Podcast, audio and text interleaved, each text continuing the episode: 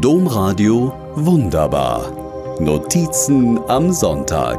Podcast. Wahrscheinlich werden wir uns viel verzeihen müssen, hat Jens Spahn im Frühjahr prophezeit.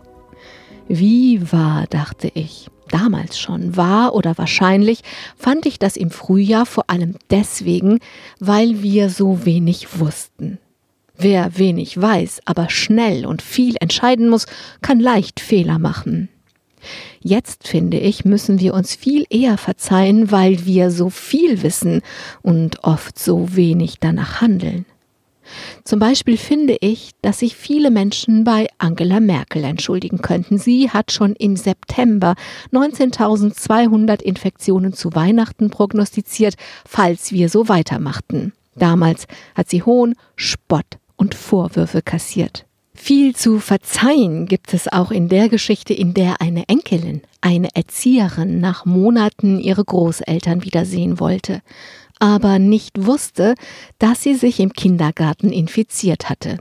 Die Großeltern sind dann beide krank und zum Glück auch wieder gesund geworden. Oder im Falle eines Altenheims, in dem Mitarbeiter auf einer Weihnachtsfeier Lieder angestimmt haben. Jetzt pflegen sie fast nur noch Corona-Kranke. Aber sicher kennen Sie genug eigene Corona-Geschichten, in denen Verzeihen eine gute Idee ist. Früher wurden diese Tage jetzt zwischen Weihnachten und Neujahr zwischen den Jahren genannt. Mir kam es immer so vor, als würden die Tage zwischen den Jahren in einem Zeitspalt verschwinden und die Welt wie im hundertjährigen Dornröschenschlaf einfrieren. Dieses Jahr macht der Lockdown den Zeitspalt besonders groß und tief, und niemand weiß, wann wir alle aus diesem Dornröschenschlaf erwachen und das Leben wieder aufnehmen können.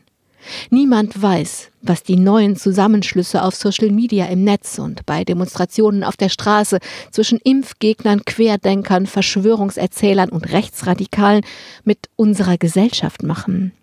Niemand weiß, wie die Welt im Sommer aussieht. Ziemlich sicher aber werden wir uns ziemlich viel verzeihen müssen.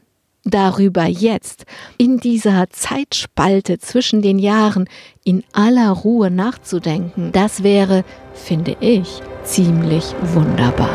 Domradio Wunderbar. Mehr unter domradio.de slash podcast.